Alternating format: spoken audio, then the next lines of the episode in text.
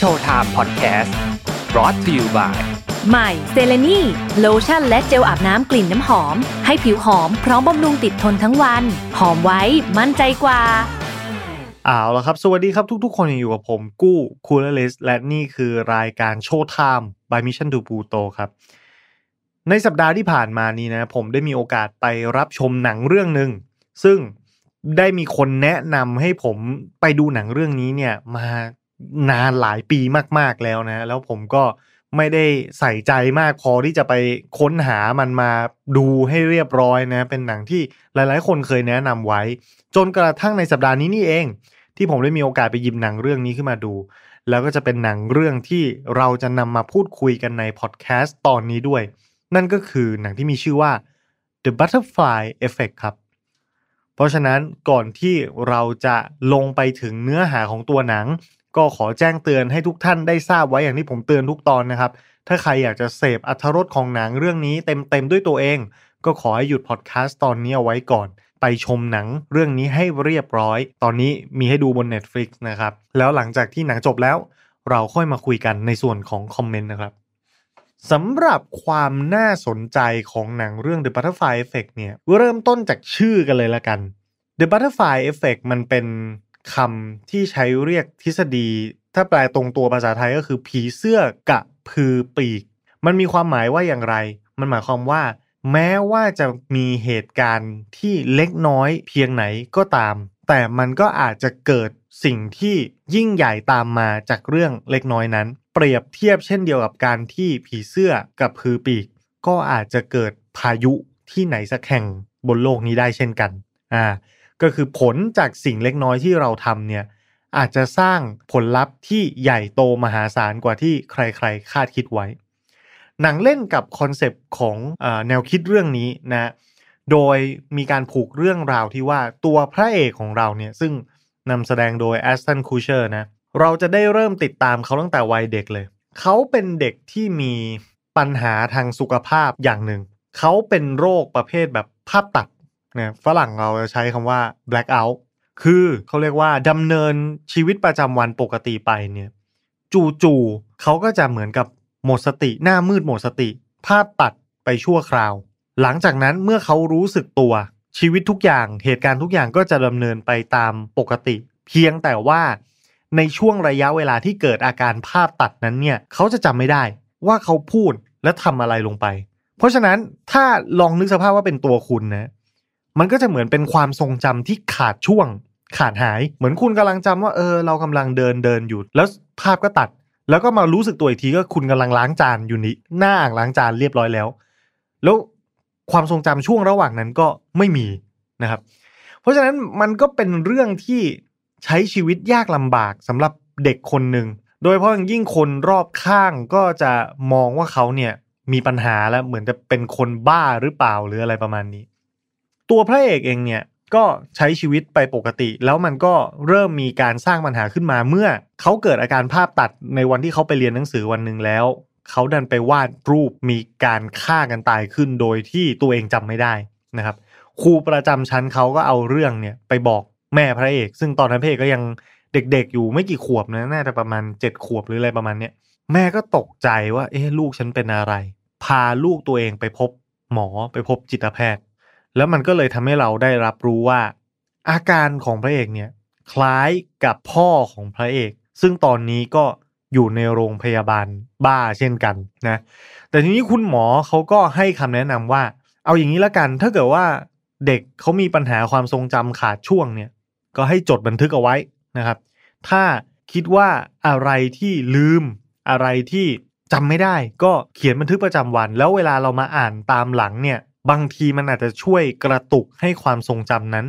กลับคืนมานะนี่คืออคำแนะนำของหมอ ซึ่งพอผมมานั่งคิดดูมันก็เปรียบเทียบได้กับการเขียนไดอารี่นะเออผมไม่แน่ใจว่าในปัจจุบันเนี่ยคนยังนิยมเขียนไดอารี่กันมากน้อยแค่ไหน เพราะว่ามันอาจจะถูกทดแทนชดเชยด้วยอื่นๆ เช่นโซเชียลมีเดียทุกวันนี้เนี่ยผมมีความรู้สึกว่าหลาย ๆ คนใช้โซเชียลมีเดีย แทนไดอารี่ของตัวเองนะก็คือ อยากจะพิมพ์อะไรอยากจะพูดอะไรเนี่ยก็พิมพ์มันลงไปนะครับ แต่มันอาจจะมีข้อแตกต่างนิดหน่อยก็คือ ปกติแล้วการเขียนไดอารี่เนี่ยเราก็ไม่ได้มักจะเอาไปให้ใครดู มันก็จะไม่ค่อยสุ่มเสี่ยงต่อการถูกวิพากษ์วิจารณ์นะมันเป็นสถานที่ที่ปลอดภัยของเราเอ่อที่เราจะสามารถใช้อิสระได้เต็มที่ความคิดสร้างสรรค์ได้เต็มที่ ระบายอารมณ์ได้เต็มที่โดยไม่ต้องกังวลกับผลที่ตามมามากนักนะสำหรับไดอารี่ สมัยเด็กๆ ผมก็เคยเขียนเหมือนกัน แต่ก็มีเเหตุที่จะทำให้ต้องยุติการเขียนขึ้นมา เนื่องจากว่าครอบครัวไม่เข้าใจว่าการเขียนไดอารี่เนี่ยมันมีความเป็นส่วนตัวมากประมาณหนึ่งนะครับก็เลยมีการหยิบเอาไดอารี่ของผมไปอ่าน แล้วความลับมันก็ไม่เป็นความลับอีกต่อไปแล้วเราก็ผมก็รู้สึกว่าผมไม่ปลอดภัยแล้ว ไม่อยากจะเขียนอีกแล้วนะครับก็นับแต่นั้นเป็นต้นมาก็เลยไม่เขียนเลยนะแต่ถ้าผมจะแนะนำให้ใครในที่ได้ฟังพอดแคสต์ตอนนี้อยู่เนี่ยผมคิดว่าไดอารี่มันก็เป็นวิธีเช็คตัวเองที่ดีอย่างหนึ่งนะครับบางทีถ้าคุณได้ทดลองทำเนี่ยคุณอาจจะรู้สึกว่ามันเป็นกิจกรรมที่สนุกดี แล้วก็อาจจะชื่นชอบมันก็ได้ เพราะฉะนั้นก็แนะนำนะครับเอาล่ะทีนี้กลับมาเรื่องของพระเอกพระเอกก็ทำตามที่หมอสั่ง ว่าเริ่มเวลาตัวเองมีความทรงจำอะไรก็จดไปนะ แล้วเขาก็เริ่มโตขึ้นจากเด็กสู่วัยรุ่น ไออาการภาพตัดแบบนี้มันก็ไม่หายไป แต่มันมันมีจุดเหตุการณ์สำคัญของเรื่องก็คือ ในชีวิตวัยเด็กของเขาเนี่ยเขาจะมีกลุ่มเพื่อน 4 คนนะมีตัวพระเอกมีเพื่อนพระเอกที่เป็นเด็กผู้ชาย 2 คน แล้วก็มีตัวนางเอก ซึ่งเป็นเหมือนกับพี่สาวหรือน้องสาวของเพื่อนเขาคนหนึ่งทั้ง 4 คนเนี่ยเอ่อเติบโตมาด้วยกันแต่ว่า มันมีเหตุการณ์สะเทือนใจบางอย่าง เช่น พ่อของนางเอกเป็นคนวิตฐานจับเด็กคือตัวพระเอก และตัวนางเอก ซึ่งเป็นลูกตัวเองเนี่ยให้มามีอะไรกันแล้วก็ถ่ายภาพเอาไว้นะนี่เป็นเหตุการณ์ที่มันเขาเรียกว่าทำร้ายจิตใจและความทรงจำของเด็กจำนวนมากที่เกี่ยวข้องเนี่ยคือคือหมายความว่าคนที่เกี่ยวข้องก็มีประสบการณ์ที่เลวร้ายและไม่ดีทั้งสิ้น แต่พวกเขาก็เติบโตด้วยกันมาแล้วก็สนิทสนมกัน อยู่มาวันหนึ่งในห้องใต้ดินของพ่อนางเอกนั่นเองนะเด็ก4คนนี้ที่เป็นเพื่อนสนิทกันเนี่ยไปเจอระเบิดเป็น TNT ด้ามดุนหนึ่งเหมือนถ้าใครได้ดูการ์ตูนน่ะมันจะเป็นระเบิดที่ดูหน้าการ์ตูนมากเลยก็คือเป็นไดนาไมต์เป็นแท่งนะครับ แล้วก็มีปลายชนวนประมาณคืบหนึ่งหรืออะไรอย่างเงี้ยแล้วก็จุดใช้วิธีจุดไฟเอา แล้วก็ระเบิดตัวนั้นก็เอาไปวางตามไหนไปโยนใส่อะไร มันก็จะระเบิดหน้าตามันจะการ์ตูนการ์ตูนเลย เด็กสี่คนนึกสนุกเอาระเบิดไปเล่น แล้วมันก็เกิดระเบิดฆ่าชีวิตคนขึ้นมานะครับทำให้เด็กสี่คนนี้เมื่อเติบโตขึ้น ก็กลายเป็นคนที่มีปัญหาจากเหตุการณ์นี้ทั้งสิ้นนะก็มีคนที่เหมือนกับว่าไปแกล้งเขาแล้วก็เสียสติไปเลย มีคนที่พยายามจะปิดบังไม่มีใครรู้ความจริงว่าการระเบิดเนี่ยมันเกิดจากฝีมือของพวกเขาทั้ง 4 คนอะไรแบบนี้นะครับ แล้วเมื่อมันมีผ่านเหตุการณ์จุดสำคัญนี้มาแล้วเนี่ย ตัวพระเอกและเพื่อนในกลุ่มก็คือน้องชายหรือพี่ชายของนางเอกเนี่ย ทะเลาะกันแล้วมันเขาก็ไปมันก็ไปฆ่าหมาพระเอก เพื่อนพระเอกก็ไปฆ่าหมาพระเอกอะไรเงี้ยแล้วก็เด็กสี่คนก็เลยเริ่มทะเลาะกัน มีเรื่องกันก่อเรื่องจนกระทั่ง ตัวแม่ของพระเอก รู้สึกว่าลูกเราอยู่ที่นี่ไปอะมันวุ่นวาย ก็เลยขอพาพระเอกย้ายเมืองหนีหนีไปอยู่ที่อื่น ซึ่งมันก็สร้างความเขาเรียกว่าเป็นรอยร้าวในจิตใจ เพราะว่าพระเอกกับนางเอกอะชอบกันตั้งแต่เด็ก แล้วก็ไม่อยากจะจากกันไป แต่ก็ช่วยไม่ได้มันมีเหตุการณ์เกิดขึ้นมากมาย จนทำให้ทั้งสองคนเนี่ยต้องแยกจากกัน พระเอกก็เขียนโน้ตให้นางเอกไว้ว่า ฉันจะกลับมาหาเธอ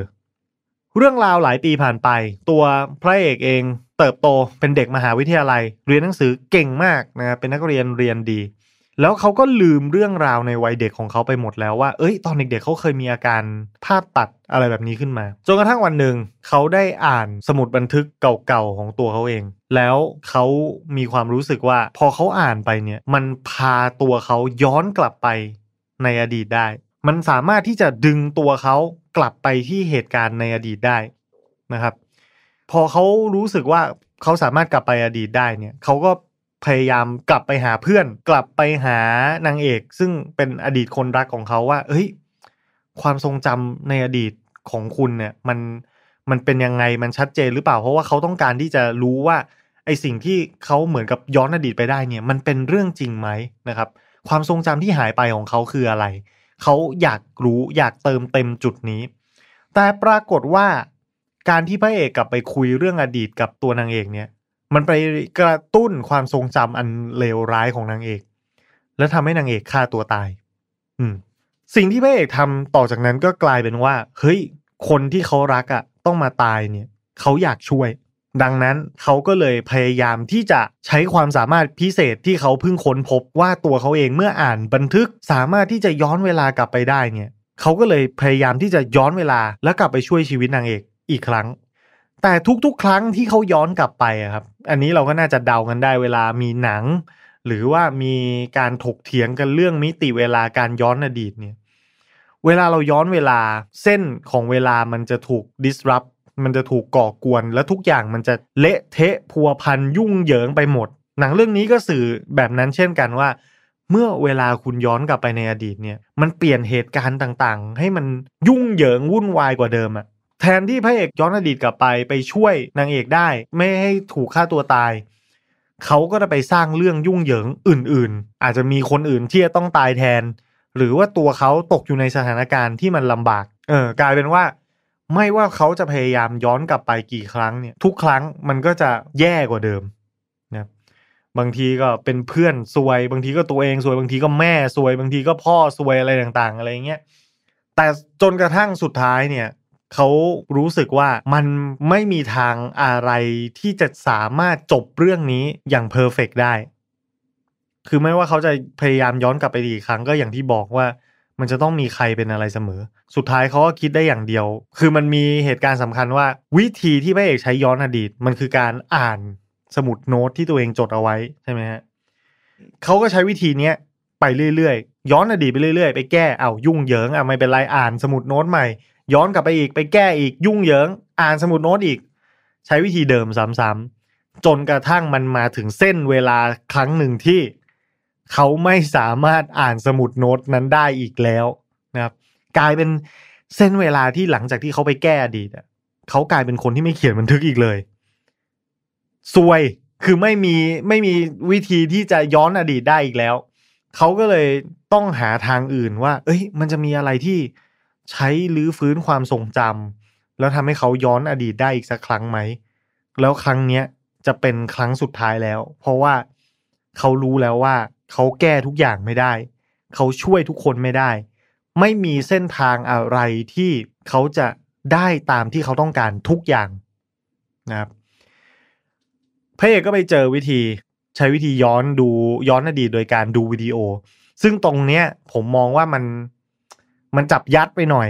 นะจากจากเส้นเลื่อนที่ค่อนข้างจะเสถียรมาตลอด แต่ตรงเนี้ยมันเหมือนแบบ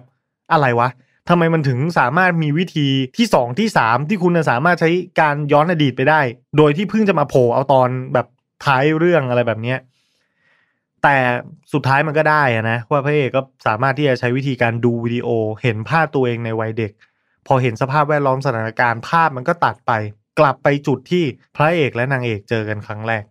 ถ้าเป็นไปตามประวัติศาสตร์จริง เส้นเรื่องที่ทั้งสองคนรู้จักกันมาจนโตเนี่ย ทั้งสองคนรักกันเป็นเหมือนกับเป็นคู่รักในวัยเด็กนะครับ มีประสบการณ์ความสัมพันธ์ มีความทรงจำร่วมกัน แต่พระเอกเลือกวิธีที่ว่าเจอหน้ากันครั้งแรกด่านางเอกเลย ให้นางเอกเกลียดขี้หน้า แล้วหลังจากนั้นพวกเขาจะไม่ต้องเจอกันอีก ชีวิตจะไม่เกี่ยวข้องพัวพันกันอีก แต่โศกนาฏกรรมต่างๆ ทั้งหลายที่เขาได้เจอ ก็เป็นอัน reset จบไป มันจะมีเพียงแค่ทุกอย่างยังคงติดค้างอยู่ในความทรงจำของพระเอกเท่านั้น แต่ก็ไม่เป็นไรนะเขายินดีเลือกทางนี้ เพราะมันเป็นทางที่เจ็บปวดน้อยที่สุดสำหรับทุกคน เพื่อนเขาไม่ต้องมาตาย ครอบครัวเขาก็ไม่มีปัญหา มันขาดแค่อย่างเดียวก็คือ เขาสูญเสียคนที่เขารักไป แล้วหนังก็จบลงแบบนี้เลย ผมเล่าเรื่องนี้เนี่ยค่อนข้างจะหยาบนะครับ คือผมไม่ได้ลงรายละเอียดอะไร มากนัก เพราะผมมีความรู้สึกว่าพล็อตหนังเรื่องนี้สนุกดีนะครับทั้งทั้งที่ถ้าไปดูคะแนนพวก critical reception นะครับ ก็คือเมื่อหนังมันวางจำหน่ายเนี่ย คนด่าเยอะนะครับ แต่ว่าพอเวลามันผ่านไปนานๆ ผมซึ่งได้ดูหนังเรื่องนี้ ห่างจากวันที่มันฉายจริงมาก ก็ไม่ได้รู้สึกว่ามันแย่นะอ่าแล้วก็หนังมีการวางจังหวะ โดยเฉพาะอย่างยิ่งช่วงต้นเรื่องเนี่ยค่อนข้างดี ช่วงต้นเรื่องนี่แอบรู้สึกว่าแบบเหมือนเป็นหนังสยองขวัญเลยอะแต่พอผ่านไปสักจุดหนึ่งแล้วคุณจะโอเค มันไม่ได้สยองขวัญแล้วมันเหมือนกับมันเป็นเป็นดราม่าเป็นความพยายามของคนคนหนึ่งที่จะรักษาอดีตที่เขาจำได้เอาไว้ และพยายามจะทำให้มันดีขึ้น ถ้าจะพูดถึงข้อคิดที่ได้จากการดูหนังเรื่องนี้โอเค เราอาจจะไม่ต้องไปถึงขั้นที่ว่าทุกอย่างมันแก้ไขไม่ได้หรืออะไรทำนองนั้นนะ คือ การที่คุณจะตัดสินใจทำอะไรลงไป ก็ทำอย่างมีสติเลือกให้ดี เพราะว่าในชีวิตจริงเราไม่มีทางแมชชีนเรากลับไปแก้ไขอะไรไม่ได้ แต่การยอมรับความผิดพลาดนะ เพราะว่าทุกชีวิตทุกคนมันต้องผิดพลาด ชีวิตทุกคนเคย make choice มีทางเลือก แล้วมันก็ต้องเคยพลาด และการพลาดอะมันก็ทำให้เราเติบโตทำให้เราเรียนรู้จากมันว่าเราจะไม่ทำผิดซ้ำอย่างไร คนที่ไม่เคยทำอะไรผิดเลย ไม่ได้เรียนรู้เลย มันก็มีโอกาสที่จะทำอะไรผิดอีกนั่นแหละ โดยเฉพาะอย่างยิ่งสิ่งที่สำคัญที่สุดก็คือ ไม่ยอมรับว่าตัวเองทำผิดไป ถ้าปฏิเสธความผิดที่ตัวเองเคยทำเสียแล้วเนี่ย ผมว่าคุณไม่ได้เรียนรู้อะไรเลยแน่ๆก็ประมาณนี้แล้วกันนะครับสำหรับShowtime ในตอนนี้นะ หวังว่าทุกคนคงจะชอบกัน แล้วก็อย่าลืม มีหนังเรื่องไหนที่อยากให้ผมดูอยากให้ผมรีวิว ก็ส่งลิงก์เอ้ยไม่ใช่ส่งลิงก์สิ ทิ้งชื่อไว้ ใต้วิดีโอได้นะเดี๋ยวจะไปไล่ดูได้มาหลายเรื่องก็ช่วงนี้พอดีว่ามีติดขัดทางครอบครัวนิดหน่อยนะว่า คุณแม่ผมเข้าโรงพยาบาล ก็เลยต้องไปเฝ้า แล้วก็มีเวลาที่จะ research เรื่องต่างๆ เนี่ยน้อยลงไปกว่าที่ตั้งใจ แต่ก็ถ้าสถานการณ์กลับมาเป็นปกติเมื่อไหร่ ก็จะพยายามไปไล่ดูหนังที่ทุกคนฝากไว้อย่างแน่นอน วันนี้ขอบคุณสำหรับการติดตาม แล้วพบกันใหม่คราวหน้าสำหรับวันนี้ สวัสดีครับ Showtime Podcast present by เซเลนีโลชั่นและเจลอาบน้ำกลิ่นน้ำหอม หอมไว้ มั่นใจกว่า